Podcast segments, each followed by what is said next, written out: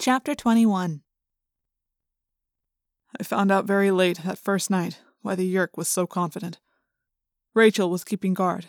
Tobias was nearby in a tree. They had brought some food, some sandwiches and some juice, which I had eaten. Then, as Rachel sat nearby, reading a book by the light of a flashlight, the Yeerk pretended to sleep. I guess, in a way, I did actually sleep. I was mentally exhausted. I was weary and depressed, more tired than I have ever been in my life, and yet afraid that if I dreamed, the Yeerk would watch my dreams. My fear was justified. I did dream, the same dream I'd had before. I was the tiger. Tom was my prey.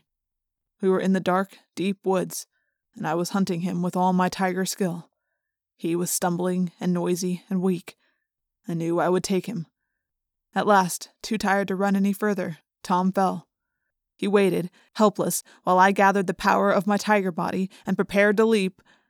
And then, I was no longer the tiger. I was my own prey. I watched through eyes wide with terror as the tiger sprung. I woke up. My eyes were already open. Interesting dream, the Yeerk said. Very metaphorical. I looked out through the eyes the Yeerk had opened. Rachel was still sitting back against the wall. Her book was open on her lap. But her breathing was heavy and regular. Her eyes were closed. She had fallen asleep. Her flashlight was still on. It shone across the rough wood floor. It illuminated my right arm and leg. My arm, my leg, they had changed. My arms were thicker, more powerful, and growing larger still. My hands had swollen and become huge. The fingers were disappearing, replaced by curved claws as sharp as stilettos. Orange and black striped fur appeared, a rippling wave that grew to cover me. I was becoming the tiger. The realization hit me like a jolt of electricity. I was morphing. The Yeerk was morphing. How could I have been so stupid? Of course! The Yeerk controlled my hands and feet and voice. He controlled my very mind. Of course, he had my morphing power, too. The others, they didn't realize. They didn't understand. They had tied me up, but it was useless. The Yeerk had access to every one of my morphs. The ropes around my hands were painfully tight as my wrists swelled to become powerful forepaws. The Yeerk raised the rope and used the tiger's teeth to tear the rope apart. I wanted to warn Rachel. She was still asleep. I had to warn her. The Yeerk would escape. He might even kill her. But try as I might, I could not reach my own body any longer. I could not reach my own body. I won't kill her, the Yeerk said. Like you, she is capable of morphing. I will deliver Visser 3 four morph capable humans, as well as one Andalite scum. I now saw the world through Tiger's eyes. The night was brighter, and I heard with Tiger's ears, ears that caught any sound that might be made by a predator. The tiger sniffed the air, but the breeze was slight and carried no warnings. What a wonderful animal this is, this tiger, the Yeerk said. Excellent senses, fast and silent and deadly. The forest was dark and quiet, but for the rustling of leaves in the trees above. Absolute silence as the tiger crept away. No sound as the tiger melted into the shadows. And Rachel still slept. Soon the shack could no longer be seen. The beam of Rachel's flashlight was swallowed by black night. But the Yeerk was uncertain now. He did not know where we were. He did not know which way to go. And then, a sound. A smell. Humans. What are humans doing here? He opened my memory. He searched my brain for an explanation. I had none. Your own thoughts tell me it is wrong. This very late. Humans, this deep in the forest?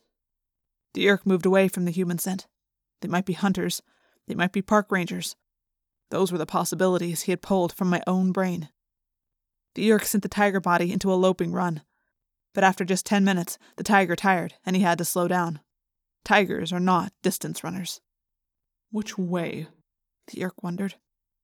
And then, once again, human scent, human sounds. I looked through the tiger's eyes and saw nothing. The Yeerk once more turned from the human scent. The Yeerk searched my memory. South. I must go south. But which way is south? Anything else will send me deeper into the forest. I guess you're lost, I said. The first thing I had said to the Yeerk in a long time.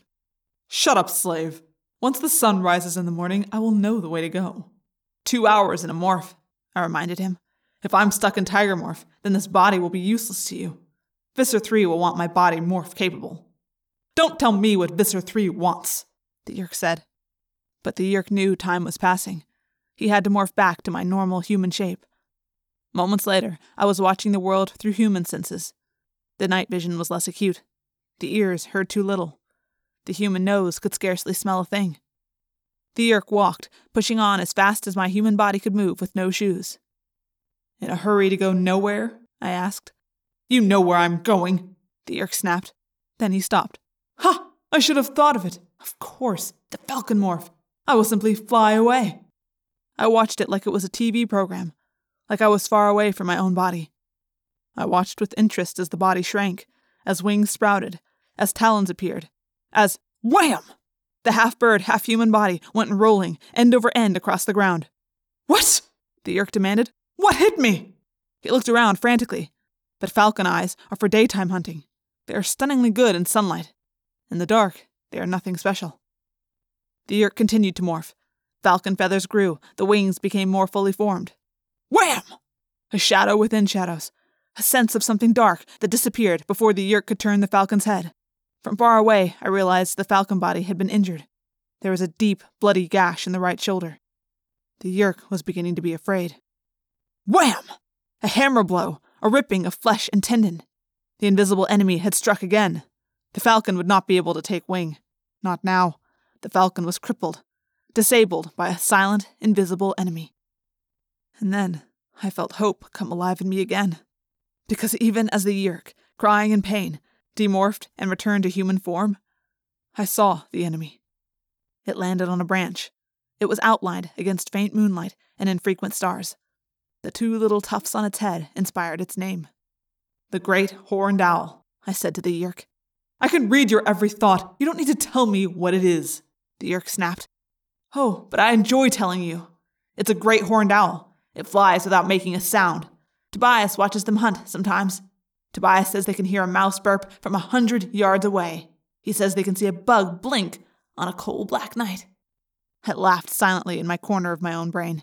I laughed at the Yeerk. As far as that owl is concerned, you might as well have a spotlight on you. Then, to my amazement, Cassie's thought speak was in my head. A voiceless voice that seemed to belong in a different life. Sorry I had to hurt you, Jake, but it was necessary. We realized the Yeerk would try morphing, so we were ready. Rachel only pretended to sleep. We wanted this Yeerk of yours to make his escape when we were most ready for him. So you hang in, Jake. The forest is full of your friends. The humans the tiger had smelled. My friends. Then I felt it again. The sensation that filled me with a grim sort of pleasure. I felt the Yeerk's fear. It was good to know that he was afraid. It was very good.